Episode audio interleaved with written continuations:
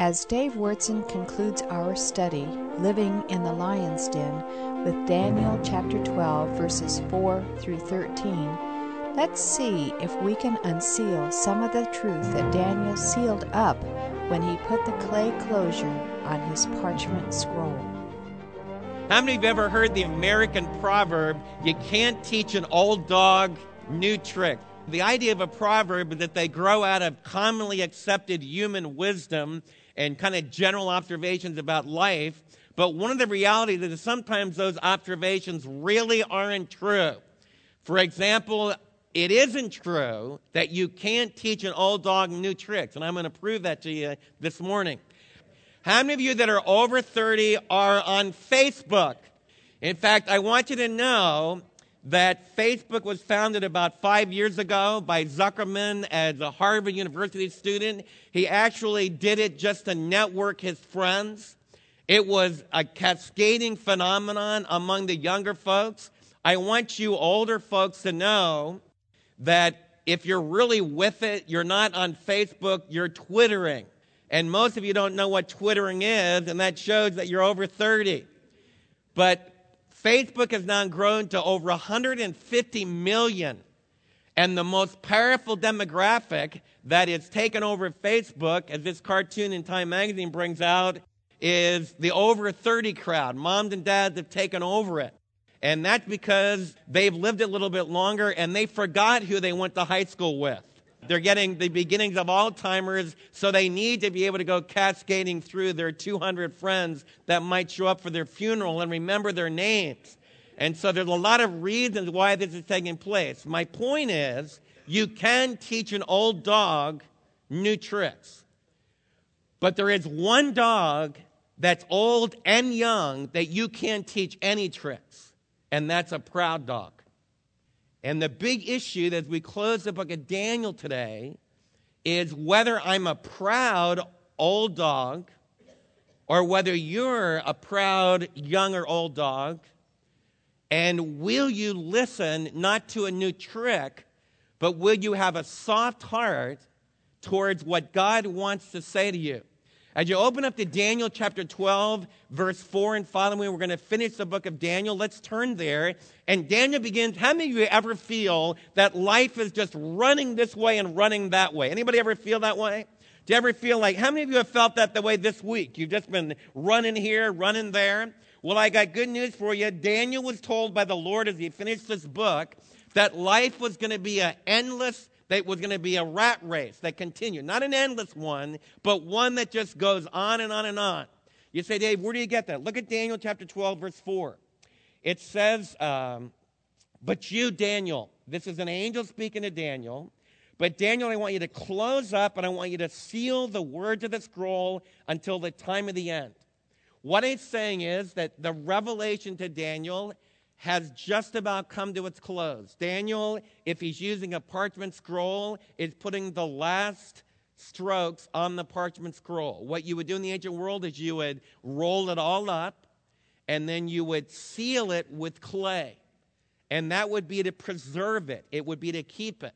In fact, you would also ha- often have two scrolls, one that would you would not seal, but it would be open so you could read it on a regular basis. In this case, it would be God's people that were reading the prophecy of Daniel. And then you'd also have a sealed scroll that would preserve it. So as the angel tells Daniel this, there's an element of this is very strategic, important revelation that has come to you as a, as, a, as a great gift from the Lord, you need to seal it. You need to preserve it. And praise God they did it. Amen?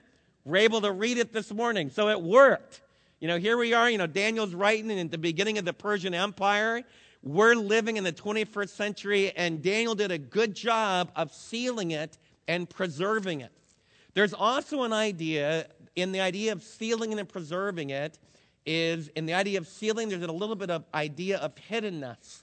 And the idea is that there will be a lot of people that will run to and fro, and they won't listen at all to what Daniel revealed. And so I want you to know that if you're here this morning and you have a receptive heart, you have an open heart, then you're in a group that's not a proud old or young dog. You're a humble, receptive listener. And that's what all of us want to be this morning. And that's part of this idea of sealing. The Lord seals up His word to preserve it so that receptive listeners, so that hearts that want to respond will respond. He said, Daniel, close up and seal the words of the scroll until the time of the end. Daniel had the time of the end that Daniel is talking about is what we learned about in our last time together, where we had at the end of chapter 11 and beginning with verse 35, it began to describe the career of Antichrist. It really focused on the last three and a half years of a final time in the history of God's physical people in Israel, where a great Western leader flowing out of the fourth empire is going to promise the children of Israel, the Jewish people, you're going to be safe. I'll provide security for you. I'll provide prosperity for you. They'll believe him. For three and a half years, that seems to have worked really good. The covenant, the treaty that was made, really works. And then he sets up, in what I believe is a restored temple in Jerusalem, a horrible, devastating, idolatrous worship. It is an abomination. It is profanity from God's perspective that produces emptiness, that produces the idea of the abomination of desolation. I've heard that phrase from the time I was, small, I was small. What in the world does abomination mean? Something that's abominable means that it's cursed, that it makes you sick to your stomach from God's perspective. And it's also something that's so dirty, so profane, so anti the living God that it produces emptiness which is what all of our turning away from the Lord. One of the things Daniel wants you to understand, and he's going to remind us again, is that God is the living God. So he's focusing on this horrible period at the end of the tribulation, and he's going to tell us in this section it'll last three and a half years to remind us again. And then he talks about the time of the end when the Messiah will come. Daniel is making it really clear what he told us in chapter 2, what he told us in chapter 7, and now he's concluding the book, is that in the end, the Messiah, the stone cut out without hands that's going to invade planet Earth, is going to come back. That's the end that Daniel is being talked to about. He says, There will be in the time of the end until the time of the end. In fact, the book of Revelation has the scrolls that are sealed. As you finish Revelation 5, the big questions raised who can open the sealed scroll? And the scroll represents the destiny of the world, what's going to happen in history. And nobody can open the scroll until the slain lamb, the lamb that stood as if he was slain, stands up. And he takes the scroll and he's the one that unseals the scroll. And the book of Revelation goes on where Daniel left off. So Daniel is telling us that eventually at the end of time, the Messiah is going to win, but what he's told us is going to be sealed up, it's going to be preserved so that people like you will be able to listen. Then he says this, and this is very realistic. He says, Many will go here and there, and they will increase, and this is a tough textual problem because in Hebrew, the word for knowledge and the word for wickedness the only difference is the first letter, and it's a little flag. It's smaller than the, when you cross one half of a cross T. And so if I read one way, it's and wickedness will increase. If I read another way, knowledge will increase. I'm going to go, I think probably the text that's stronger is that knowledge will increase. But here's the idea. How many of you have noticed that from the time of Daniel and in your lives, people go to and fro. There's a restlessness. In fact, Daniel's actually picking up on a verse from Amos. In fact, let's turn over to Amos chapter 8, verse 11. And Amos was a prophet that Daniel would know of. He lived about 150 years before Daniel in the generation and before Daniel when the northern kingdom went into captivity. And look at Amos chapter 8, verse 11. He talks about this wrestling going to and fro. It says in, in Amos 8:11, "The days are coming," declares the sovereign Lord, the Lord that's in control of things, the one that's the King, when I will send a famine through the land, not a famine of food or a thirst for water. So we can understand a physical famine, where people are hungry, where the crops have failed. But the Lord is using that imagery of you're hungry, you're thirsty, but it's not for physical food. But it's a famine for hearing the words of the Lord. Men will stagger from sea to sea and wander from north to east, stretching, searching, I mean, for the word of the Lord, but they will not find it. What Amos is telling us is when he was speaking in the 8th century, he says there comes a time when people will hunger to get a voice from God and they'll go everywhere. In fact, our society is a lot like that today. A lot of your friends are restless. They want to find out about spiritual truth. The Beatles, for example, are a powerful example of this. They went all the way to India to try to hear spiritual truth. And think about the life of the Beatles and how that progressed. The, Beatles opened up a whole door of, of the Maharishi Yogi, remember all that kind of stuff, and going to gurus and all that, which has become a powerful force in our culture. The friends that you meet with in your society today, as you talk to business people, people are running to and fro, and they're trying to hear a voice from the Lord. And what the Lord is saying is that you can reach a place in your heart where you'll go to and fro trying to hear God's voice, but there will be no voice given. And what Daniel's going to develop in this passage is that you can become part of a group that doesn't listen. And if you don't listen, then you start doing things that are wicked. And at first, it doesn't have too much of a hold on your life, but then it gets more and more of a hold on your life, and eventually, you can't hear anymore. It's a very powerful idea, and it's really the way life is. And that's what Daniel's saying. He, he begins this passage by telling us, as he closes the book, that there's going to be a rat race.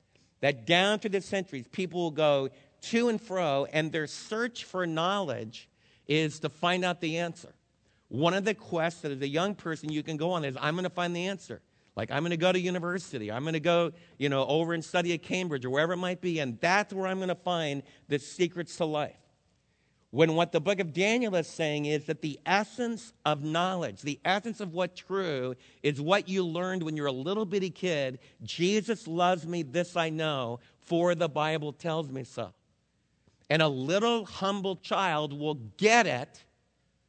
And an erudite guy like Einstein searches all of his life. He had a hunger for spiritual things. He wasn't an atheist. He was hungering for what was beyond. But as far as I know, I don't think he ever found it the most brilliant man of the last century, hungered all of his life for knowledge, spent all of his life, walked to Princeton every day, taught students, studied in the lab, worked on mathematical problems, trying to find. In fact, he spent most of his life proving that God didn't throw dice like in quantum mechanics. It looks like God's just playing Russian roulette. Einstein had a passion to prove that there was an orderly, ultimate being out there. He spent all of his life searching but he wouldn't really believe his Jewish scriptures like Daniel. He didn't really believe Daniel 12 that says, hey, knowledge is going to increase. Einstein, you're one of the major proponents that caused knowledge to increase. But you didn't listen. Men will go to and fro. This is really important as you talk to people. It'll give you great confidence. As I talked to you this morning, your culture puts a whole lot of emphasis on me as a teacher. The big emphasis in America, what do we hear all the time? We need better teachers. Have you ever heard that? And we need to award our really gifted teachers. In America, if students fail, whose fault is it? It's a teacher's fault. In fact, you worship a powerful, strong teacher. When I teach Oriental students, like for example at the seminary, when Oriental students are in my class, they have a totally different cultural ethos. They don't hold that if they don't get the material, that it's my fault as a teacher. Guess whose fault they think it is? Their own fault. Because in a Japanese culture, the pressure is not on the teacher can be boring as old, you know, mildewed old bread. But the student is there to learn, and they better get it. And Daniel is telling us something real important as he moved into this next thing. He's saying that you need to come to the end of your power in this restlessness, If you stay arrogant, if your ears remain closed, then you're going to run to and fro and you'll never hear. But the Lord is trying to work in you to bring you to the end of your power. In fact, what Daniel says is the reason for the last three and a half years of the tribulation period is God needs to bring his Old Testament holy people that he's now brought back to the land, just like he promised he would. But he needs to bring them to the end of themselves. Let me use Israel today. Most Israeli, over 90% of Israelis today could care less about not the New Testament, but the Old Testament. Most Israelis know the Old Testament cold, but it doesn't make any difference in their lives.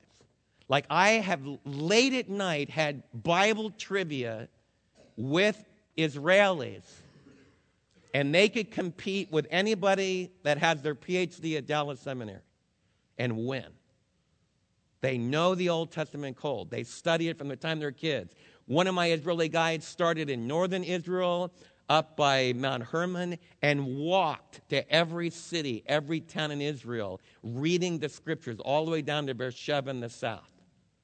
Incredible knowledge of the scripture. But he doesn't really believe it.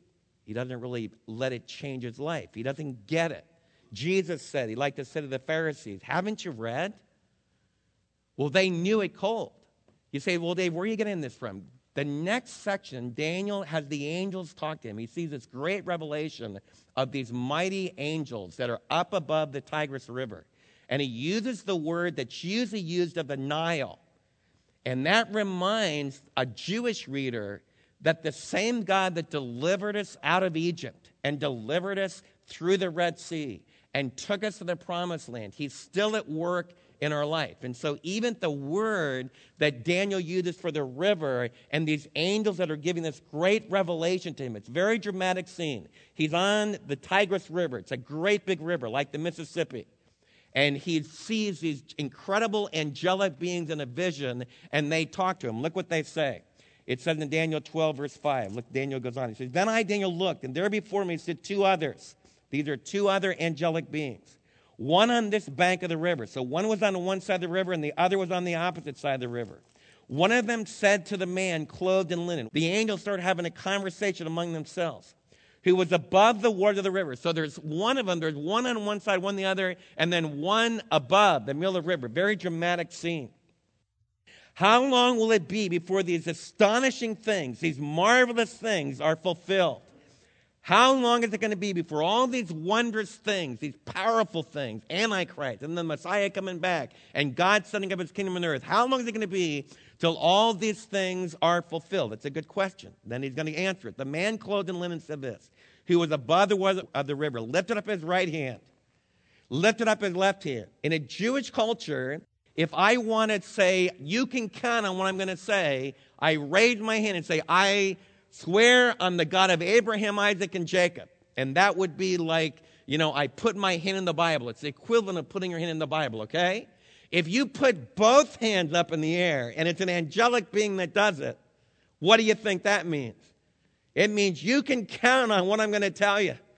He says, I swear by the living God with both hands up in the air. He says, He lifted up his right hand and his left hand toward the heaven, and I heard him swear by him who lives forever the phrase for the name of God is the living God. One of the great realities of the Old Testament and what Daniel's been teaching us is that God is alive.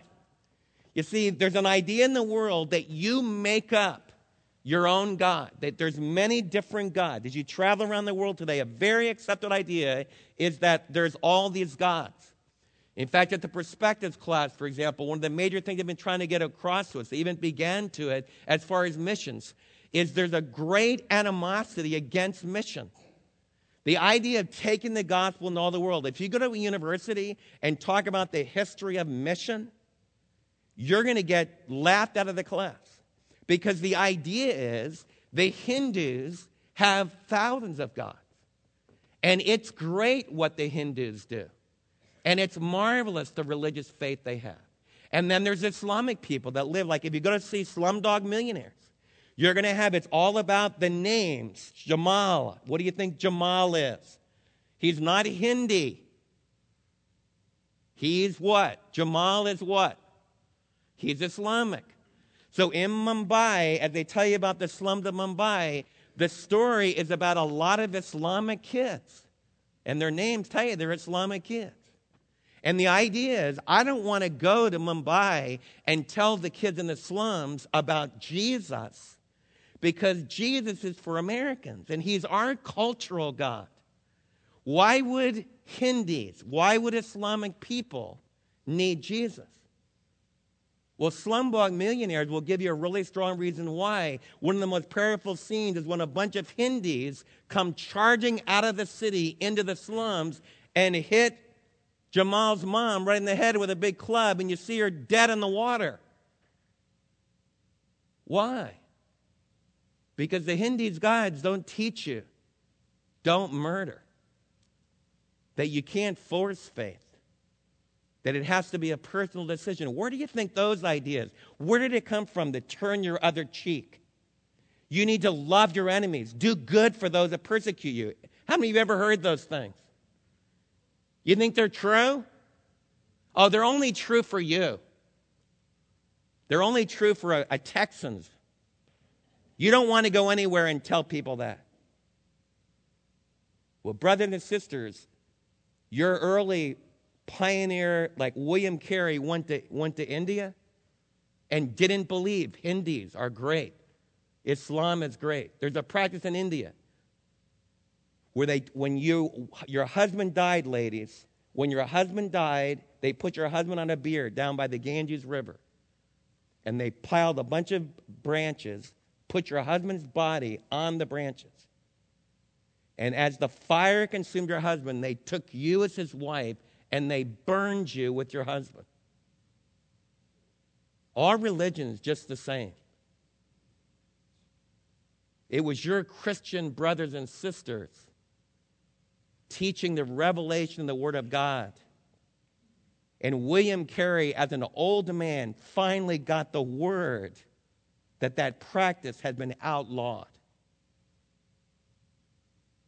So the idea in this passage is that there is a revelation and God has spoken, and it's for all men, and you need to decide whether you will listen, whether you'll have a soft heart, and that's what Daniel's expressing. The angel says it will be for a time, time, and half a time when the power of the holy people has been finally broken. All these things will be completed.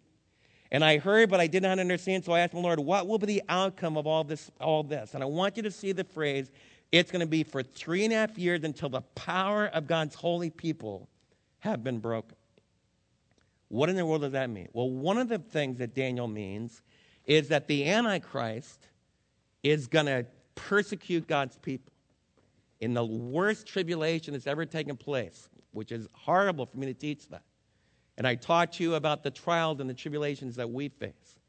And so as you go out this week, one of the things that Jesus is telling you is you're going to face trials and tribulation.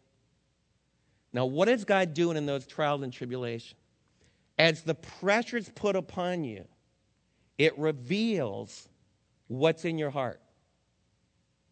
One of the great realities of Scripture is that God, at the end of time in the tribulation period, He starts to put the pressure on His people. He allows Antichrist freedom to do the diabolical things. And what is He doing? He's breaking the power of God's people. It's a very powerful thing. I need my power broken this morning. As you sit there this morning, a whole lot of you think, I can do it. I've got it figured out.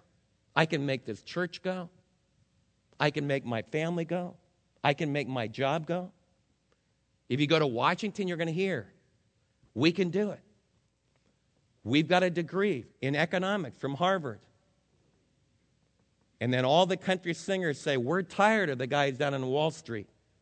They don't know the foggiest idea what they're doing because our Ford trucks are not going to be produced anymore. And I'm really angry. So the country singer is singing, Hey, I know what the answer is. It's the country. It's getting back to just rugged cowboy stuff. The Wall Street guys are saying, Hey, I know what to do. And then in Washington, they're saying, I know what to do. How many of you have heard that this week? How many of you heard somebody stand up and say, I don't know what to do? My power is completely broken. I got to get down on my knees. Because only God, only God can get us out of this incredible mess. Have you heard a lot of that? Well, that's what you need to do. There's an incredible thing about God's truth. The incredible thing about God's truth is God doesn't need our power and our strength. God says the end's going to come when the power of God's holy people is broken. Let me illustrate that to you. In Israel today, if I'm an Israeli, one of the greatest problems in the world is I now have incredible F 16s. I am a nuclear power in the Middle East. Nobody else is as strong as Israel. But I still have 40 million plus Arabs that want to kick me into the ocean. And I'm a strong Israeli commando. And I drove tanks into the Sinai and devastated the Egyptian army against incredible numerical odds. And now, as I lie in bed with my wife, my wife cries because we're not safe. Because a missile can come from Iran any hour of the day, any hour of the night. And as a commando, there's not a blessed thing I can do about it. I can't protect anymore. It used to be the enemy was out there. And now I send my wife just to get pizza and my kids. And a suicide bomber that's just 14 years of age walks in and blows everybody in the pizza thing away. And I don't know what to do about it. And my strength doesn't have the answer.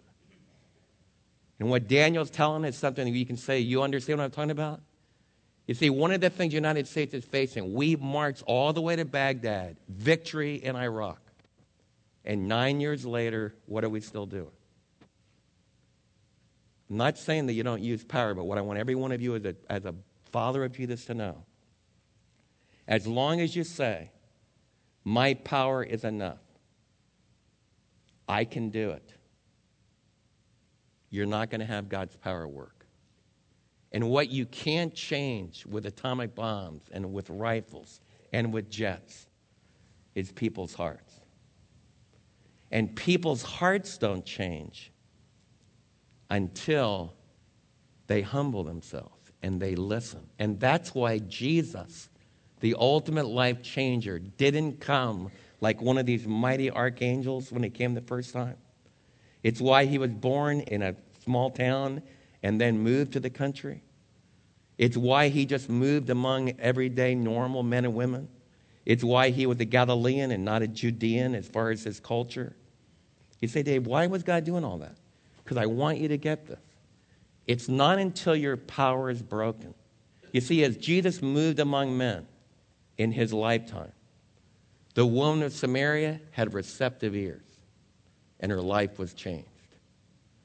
Herod Antipas wanted to hear a word from the Lord, had the Lord an interview just before Calvary, and Jesus had nothing to say to him. Pilate had the Son of God on trial before him. Jesus even said to him, The truth is standing before you. What is truth? And Jesus says, I'm truth. If he had receptive ears, his life could have been transformed, but he didn't. Because he was part of the wicked was part of those that hardened their heart. And what Daniel is saying is one of God's work that he's doing in your life is he's trying to break your power. I want you to hear that. How many of you, as you sit here today, say, you know, I'm broken this morning?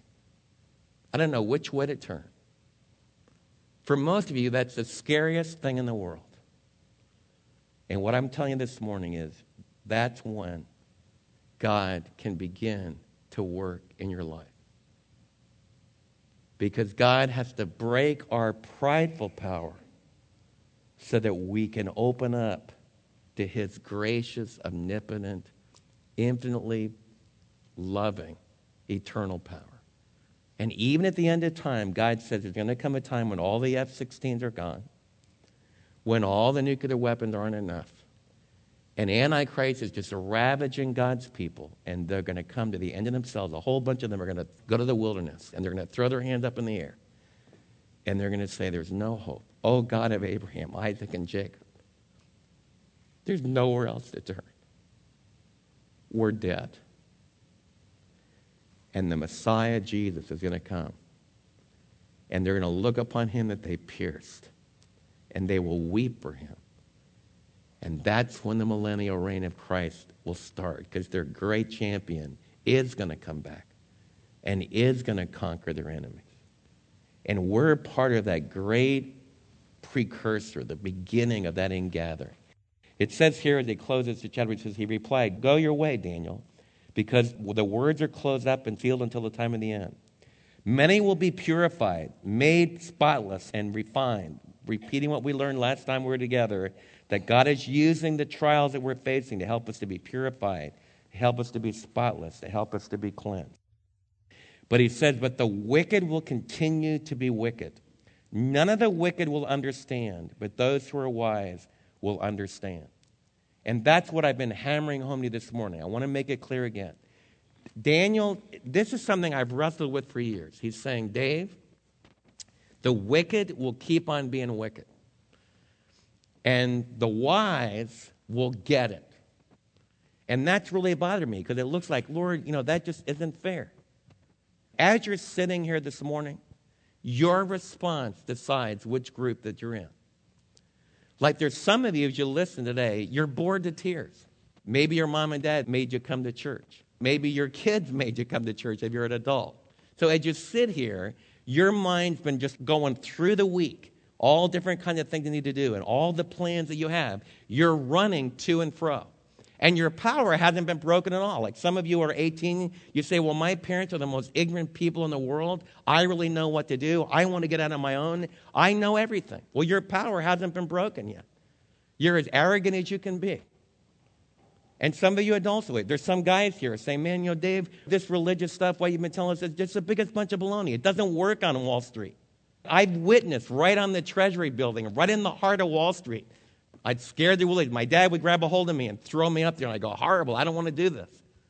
And as I'm talking the gospel, the guys on Wall Street, when my dad was alive, we, we used to have meetings right there on Wall Street, street meetings. I hated them because that's not my personality, but I did it. Man, as I'm talking, these Wall Street guys would curse me. A bunch of them would walk away. I remember thinking, this is the stupidest thing in the world, Dad. Why are we doing this? And as a young guy, I remember thinking, like, you know, what do I have to say? There? Look at these guys with their beautiful suits and they're rushing hither and yon. They've got the world by the tail. And my dad would say, no, you're going to let them have it. They're sinners. They need to hear what you have to say. If they mock you, who cares? I never forget, a Jewish friend of mine loved to preach like that. Man, Marv Rosenthal, he'd jump up there and man, he would get going, man, and man, he'd get fighting with them back and forth. Did Wall Street need what we were saying on that by the Treasury building? You bet. Did the Jewish guys need to hear that? Yeah. Brandeis University could be bankrupt by the end of this week. One of the leading Jewish universities. You know why? Because they didn't think, don't bear false witness, don't steal, don't covet. One of their leading patron Jewish philanthropists forgot that. So, what I want you to do this morning is I want you to have real confidence. God is speaking to your heart. He's been, he's been speaking you since you were a little kid. Don't covet, it's really an important thing. Don't steal. Don't bear false witness. Don't commit adultery. Don't worship false gods. Take a rest once a week. And Jesus is saying, I'm the one that can help you to be able to do that. So, the wise that are here today, you have receptive ears and you receive and your lives are transformed. The wicked don't listen. And so they keep doing their wicked thing, and therefore they keep right on doing it, and they never turn around. You decide what it will be. Then Daniel closes with a great, great promise. He says, For the time, from the time the daily sacrifice is abolished, it's in the middle of tribulation, and the abomination that causes waste and desolation and curse is set up, there will be 1,290 days. So it'll take the Lord. That's 30 days longer than a usual 30 day month. Uh, 30 day month, And so, evidently, part of this is the Lord coming back and beginning to set up his kingdom on the earth, defeating the Antichrist. Then he adds another 45 days. Blessed is the one who waits for and reaches the end of the 1335 days. And I think that's when the Lord sets up his millennial kingdom in Jerusalem. Everything is established. The Antichrist, according to Revelation 20, is taken and thrown into the abyss. Satan is confined for a thousand years so he can't mess up what's going on in the earth. And then Jesus sets up his kingdom. He separates the sheep from the goats, goats like you read about in his Gospels. And people like Daniel are raised from the dead, the Old Testament saints, and all of their promises, their allotted inheritance. They get to be in the land of Israel like they've always wanted to be. And there's this marvelous kingdom for a thousand years. And then ultimately, God sets up an eternal kingdom. He says, Daniel, as for you, go your way. You will rest, and then at the end of days, you will rise to receive your allotted inheritance. That's what God promised to Daniel, but what a great promise today. What I want all of you to know is the Lord says to you, if you know Jesus, the Lord is saying this, you're going to go to and fro. But I don't want you to be restless. Here's what I want you to get in conclusion. As you sit here today, your life's going to seem like a rat race, but your Lord Jesus comes to you and says, You're going to go to and fro. But don't be restless and don't be scared. He says this You're going to die. In our church family right now, we're wrestling with that. We have precious, beloved brothers and sisters that's hitting you in the face with the fact that physical death is right on the doorstep. Don't run away from that. If you know those people, go and see them. Talk to them. Pray with them. You don't need to be afraid. And you know what you're going to find out? You're going to find that just like the Lord told Daniel, you're going to go and rest. You're going to find out that your real brothers and sisters that actually know that the time of physical death is near, you're going to find out they want to stay with their family. They want to have all the precious love times that they can have. But they're also going to say, It's okay. I'm okay. And they know they're going to rest which isn't something you're afraid of. If I tell you you're going to have to rest a little while, none of you are scared about that. In fact, most of you that are over 30 on Facebook are saying, I'm ready. And what Jesus says in Daniel is physical death is going to be rest. It doesn't mean that you'll be soul asleep. Your personality will be instantly with the Lord, but this body that's broken is going to be put into the grave. But then there's going to be a resurrection day. And you're going to find that your brothers and sisters know I'm going to be resurrected. And that's what your great hope in Jesus. Because Jesus rose again from the dead, God fulfilled his promise to Daniel. Daniel, right now, is still sleeping. His personality with the Lord, but his physical body is still sleeping. And what God just promised Daniel is I'm going to raise your physical body, and you're going to get your slice of the land of Israel that all those Palestinians and Israelis are fighting about. And all the nations of the world are going to come. It's going to be a marvelous thousand year reign. But I want you to know that as part of the bride of Christ, Jesus has something far more than just a little slice of land in the land of Israel for you. Ephesians tells us this. I just love this. Ephesians 1:18. I pray also that the eyes of your heart may be enlightened, in order that you may know the hope to which he's called you the riches of his glorious inheritance in the saints, in his incomparable great power to those that believe, the incomprehensible, glorious inheritance. You know what your inheritance is? Forever and ever and ever. You're going to be as close to the triune God that's imaginable. Moses was a servant over God's house, the book of Hebrews tells us. In Christ, you're a son and a daughter in the house with all rights and privileges. Amen? So if you're running to and fro, stop. Humble yourself. Choose to be some of the wise because your allotted inheritance is going to be even better than anything Daniel could imagine. Let's pray. Father, I thank you that you can teach both old and young dogs new revelation from your word. And I thank you that you've done that this morning. I pray that none of us would be proud dogs who don't listen, whether we be young or old. I pray that we'll let your spirit humble us if we've been non receptive, if our ears have been closed to the teaching of your word, I pray that we'll listen and let your Spirit's voice open our ears. I'd ask you, Lord, that some of the practices of wickedness that might be beginning to close our ears, help us to let your Spirit turn us away from those. And Lord, I just pray that you would use the promise to Daniel that's an even greater promise to us that we're going to rest in physical death, but then we're going to rise again. And we're going to be living with you in the eternal kingdom, close to Jesus, in Him forever and ever. I pray that that incredible good news, that incredible treasure, breathes strength into us. Protect us from living for false gods that can't deliver. And I pray, Lord, that you would bring each one of us to the end of our own human power so that we can be open to your power. In Jesus' name we pray. Amen.